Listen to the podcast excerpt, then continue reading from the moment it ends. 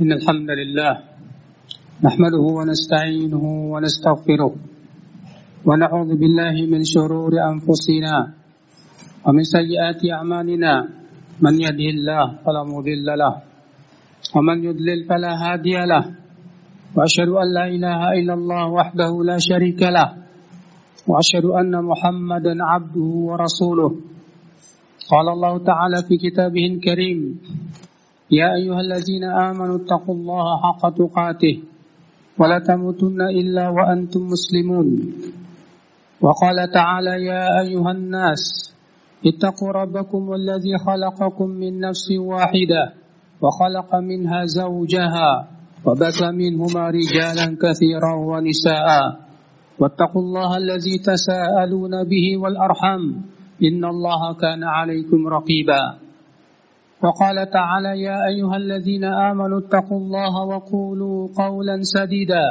يصلح لكم أعمالكم ويغفر لكم ذنوبكم ومن يطع الله ورسوله فقد فاز فوزا عظيما.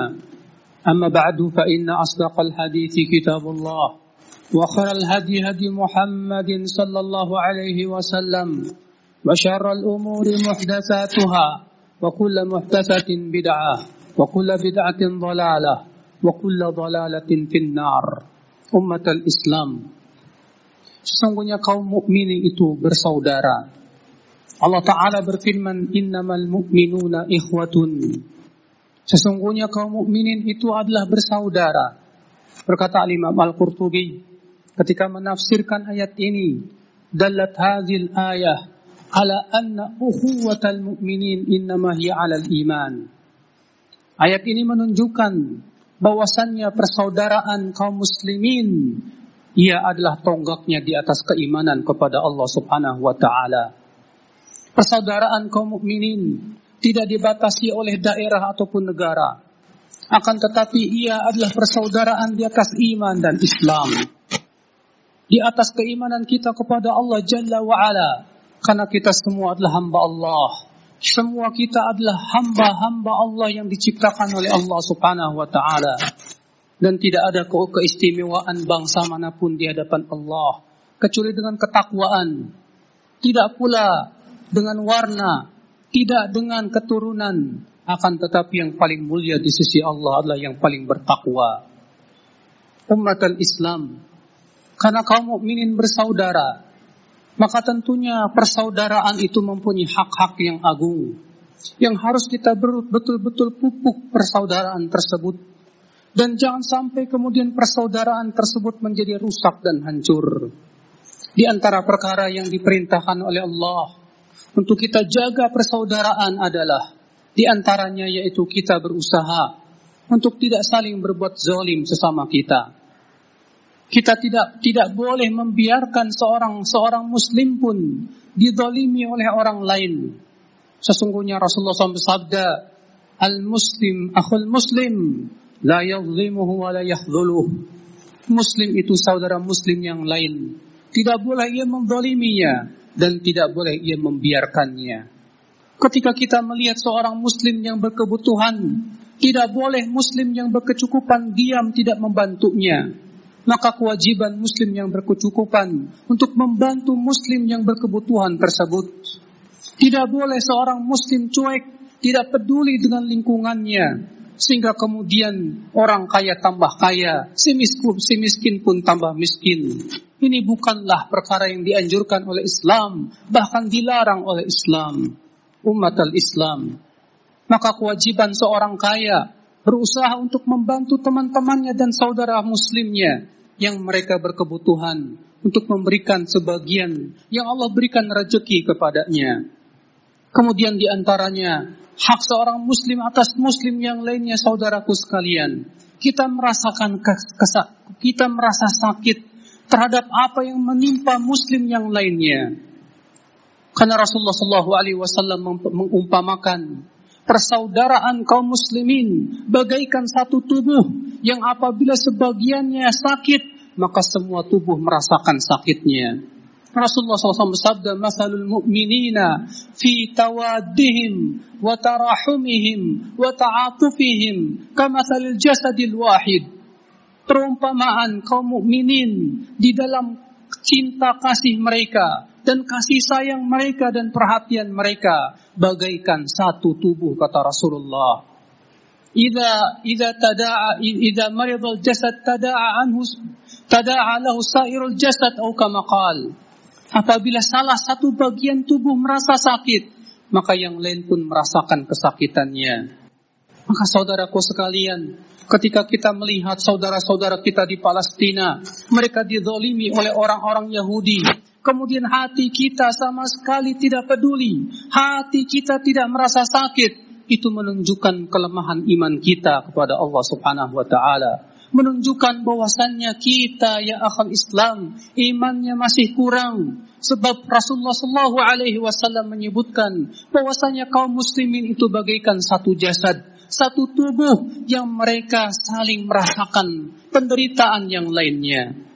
Maka ya akal Islam, yang ada di Palestina sana. Ketika kaum muslimin dibantai oleh orang-orang Yahudi, tentu muslim mana pun yang beriman kepada Allah tidak boleh ridha dan tidak boleh diam. Dia berusaha membantu sesuai dia kemampuannya walaupun hanya dengan berdoa kepada Allah Subhanahu wa taala. Umat Islam di antara hak muslim kepada muslim yang lainnya. Bahwa seorang muslim tidak boleh meremehkan muslim yang lainnya.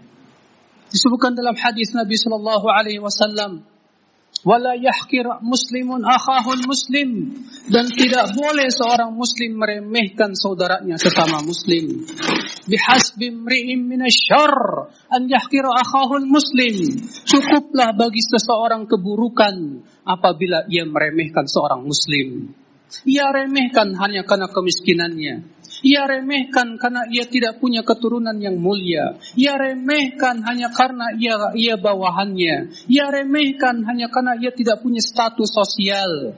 Padahal ia orang yang beriman kepada Allah. Dia muslim kepada Allah subhanahu wa ta'ala. Demi Allah, dalam Islam kemuliaan itu bukan ditentukan oleh harta, bukan ditentukan oleh kedudukan, akan tetapi ditentukan oleh ketakwaan Allah, ketakwaan dari Allah kepada Allah Subhanahu wa taala. Sebagai dalam hadis yang hasan, bahwa Rasulullah sallallahu alaihi wasallam ketika itu duduk-duduk dengan para sahabat. Lalu lewatlah seorang pemuda yang rupawan, kaya raya, bangsawan, punya kedudukan, Kemudian Rasulullah SAW bersabda kepada para sahabatnya, bagaimana pendapat kalian tentang pemuda tersebut? Kata para sahabat, wahai Rasulullah, ini pemuda yang hebat dan istimewa. Apabila ia melamar tidak mungkin ditolak. Kalau ia memberi rekomendasi tidak mungkin ditolak. Karena ia punya kedudukan. Ia seorang bangsawan. Tak lama kemudian lewat seorang pemuda terlihat dia miskin, tak punya apa-apa, tidak punya kedudukan, bukan pula dia seorang yang bangsawan. Lalu kemudian Rasulullah SAW bersabda kepada para sahabat, bagaimana pendapat kalian tentang pemuda ini? Kata Rasul, kata, kata para sahabat, wahai Rasulullah, pemuda ini tidak punya status sosial. Kalau ia melamar tidak mungkin diterima. Kalau ia memberi rekomendasi pun tidak akan diterima. Pasti ditolak. Apa kata Rasulullah? Sungguh pemuda yang kedua ini di sisi Allah jauh lebih tinggi derajatnya dibandingkan pemuda yang pertama seperti derajat antara langit dan bumi. Subhanallah, karena Allah tidak melihat kepada status sosial, tidak melihat kepada rupa dan bentuk seseorang, tidak pula kepada kedudukan dan kekayaan, tapi yang Allah lihat itu adalah ketakwaannya, maka tak tak pantas seorang muslim meremehkan muslim yang lainnya karena kita tidak tahu bagaimana ketakwaannya di sisi Allah Subhanahu wa taala. Maka ketika seorang muslim yang akan Islam melihat muslim yang lainnya, ia menyangka bahwa muslim itu lebih baik daripada dirinya. Sebagaimana sebagaimana Al Hasan Al Hasan Al Basri ketika ditanya apa hakikat tawadu, kata Al Hasan Al Basri tawadu itu ketika engkau melihat muslim yang lain, engkau merasa dia lebih baik daripada dirimu. Karena kita tidak tahu, barangkali ia punya amalan yang tersembunyi, yang kita tidak tahu. Barangkali ia lebih ikhlas hatinya kepada Allah. Barangkali ia, ia lebih cinta kepada Allah subhanahu wa ta'ala, kita tidak tahu. Kalaupun kita melihat saudara kita berbuat maksiat ya akal Islam, kita pun tidak tahu. Barangkali setelah itu ia bertaubat kepada Allah. Lalu ia memperbaiki amalannya. Dia pun beramal saleh dan mohon ampun kepada Allah. Bisa jadi dia kemudian diwafatkan di atas iman dan Islam. Sementara kita, kita terkena penyakit ujub. Kita terkena penyakit kesombongan. Kita meremehkan orang lain. Padahal tidak seperti itu hak seorang muslim kepada muslim yang lainnya. Umat islam Inilah ya akhal Islam.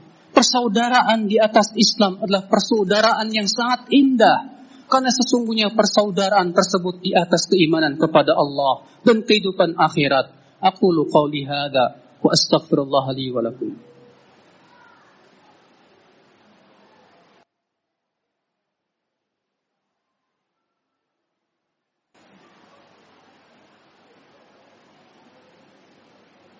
Alhamdulillah والصلاة والسلام على رسول الله نبينا محمد وآله وصحبه ومن والاه وأشهد أن لا إله إلا الله وحده لا شريك له وأشهد أن محمدا عبده ورسوله أمة الإسلام Di antara hak muslim atas muslim yang lainnya saudaraku Ketika kita melihat seorang muslim jatuh ke dalam kesalahan Kewajiban kita adalah meluruskan kesalahannya dengan cara yang baik. Disebutkan dalam hadis Rasulullah Shallallahu Alaihi Wasallam bersabda, unsur akhaka zaliman atau mazluman. Belaklah temanmu yang berbuat zalim atau yang dizolimi. Maka para sahabat bertanya, wahai Rasulullah, kalau kami membela orang yang dizolimi, kami paham. Lalu bagaimana kami membela orang yang berbuat zalim? Maka Rasulullah SAW sabda, takufuhu an zulmihi. Itu kamu cegah ia dari perbuatan zalimnya. Kezaliman ini, akhi, bisa berbentuk maksiat. Ketika kita melihat teman kita jatuh kepada maksiat, kita berusaha untuk cegah ia dengan cara menasihatinya dengan cara yang baik. Kezaliman itu ya akhi, terkadang pikiran yang menyimpang dan menyesatkan. Maka kita berusaha untuk cegah ia dengan cara memberikan keterangan dan hujah supaya ia kembali dari pemikirannya yang menyesatkan tersebut. Maka tentunya ya akal Islam, kita sayang, jangan sampai seorang muslim jatuh ke dalam api neraka. Maka kita selamatkan dengan cara seperti itu. Ya akal Islam, di antara hak muslim atas muslim yang lainnya, yang disebutkan dalam hadis Nabi Shallallahu Alaihi Wasallam, hak muslim atas muslim yang lain ada enam perkara. Apabila bertemu kamu mengucapkan salam, mengucapkan salam bukan hanya sebatas melambaikan tangan, bukan hanya sebatas memanggil dia ataupun yang lainnya, tapi mengatakan assalamualaikum. Apabila kamu bertemu dengannya, ucapkan salam. Demi Allah ya akhal Islam, mengucapkan salam itu sesuatu yang dicintai oleh Allah dan penyebab kita masuk ke dalam surga. Rasulullah SAW sabda, tadkhuluna al-jannah hatta tu'minu, wa la tu'minu hatta tahabbu. Kalian tidak bisa masuk surga sampai kalian beriman dan kalian tidak bisa beriman sampai kalian saling mencintai. Awala adullukum ala syai'in idza idza fa'altum tahabbtum. Maukah aku tunjukkan kepada kalian apabila kalian lakukan kalian akan saling mencintai. Afsyus salam bainakum. Yaitu tebarkan salam di antara kalian. Di antaranya Rasulullah SAW ya, memberikan kepada kita penjelasan tentang hak muslim atas muslim yang lainnya. Apa itu? apabila ia minta nasihat kepadamu, berikan ia nasihat. Nasihat yang terbaik adalah takwa kepada Allah Subhanahu wa taala. Apabila ia sakit, kunjungi dia. Karena sesungguhnya orang yang mengunjungi orang sakit pahalanya besar di sisi Allah. Disebutkan dalam hadis, siapa yang mengunjungi saudaranya yang sakit di waktu pagi, ia akan didoakan oleh 70 ribu malaikat sampai sore hari. Dan siapa yang mengunjungi saudaranya di sore hari yang sakit, ia akan didoakan oleh 70 ribu malaikat sampai pagi hari. Dan selama ia mengunjungi tersebut, ia berada dalam taman-taman buah surga. Subhanallah ya akhal Islam. Maka ya akhal Islam, ketika kita mendengar teman kita, saudara kita sakit, lalu kita cuek tidak peduli. Kelak di hari kiamat Allah akan bertanya kepada kita. Sebagaimana Imam Muslim dalam sahihnya meriwayatkan. Allah akan berfirman kepada seorang hamba, Hai hambaku, aku sakit. Lalu si hamba berkata, Ya Rab, bagaimana engkau sakit? Engkau kan Rabbul Alamin. Allah berfirman, Bukankah kamu tahu bahwa hambaku si fulan sakit? Kenapa kamu tidak mengunjunginya? Padahal kalau kamu jenguk ia, engkau akan dapatkan aku di sisinya. Sampai-sampai demikian Allah menegur nanti pada hari kiamat. Mengapa kita tidak mengunjungi orang yang sakit? Padahal kita tahu saudara kita itu sakit. Berbeda kalau kita tidak tahu ya akal Islam. Atau ada udur syari yang lainnya. Inilah saudaraku. Hak muslim atas muslim yang lainnya kita bersaudara di atas keislaman dan keimanan. Persaudaraan tentunya menginginkan agar kita semua masuk surga. Kita tidak boleh gembira dengan kesalahan yang dilakukan oleh saudara kita.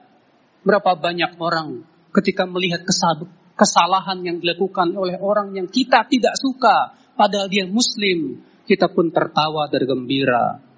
Padahal seharusnya kita sesama muslim, saudara menginginkan agar saudaranya pun masuk surga bersamanya.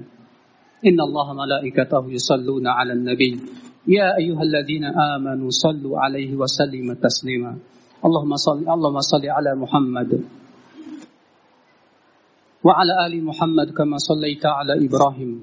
وعلى آل إبراهيم إنك حميد مجيد. وبارك على محمد وعلى آل محمد كما باركت على إبراهيم وعلى آل إبراهيم إنك حميد مجيد. اللهم اغفر للمسلمين والمسلمات. والمؤمنين والمؤمنات الأحياء منهم والأموات. إنك سميع قريب مجيب دعوة يا قاضي الحاجات. اللهم انصر المسلمين في فلسطين يا رب العالمين. اللهم انصر المسلمين في كل مكان يا رب العالمين. اللهم أعز الإسلام والمسلمين. اللهم انصرنا على القوم الكافرين. اللهم انصرنا على القوم الظالمين. اللهم تب علينا إنك أنت التواب الرحيم.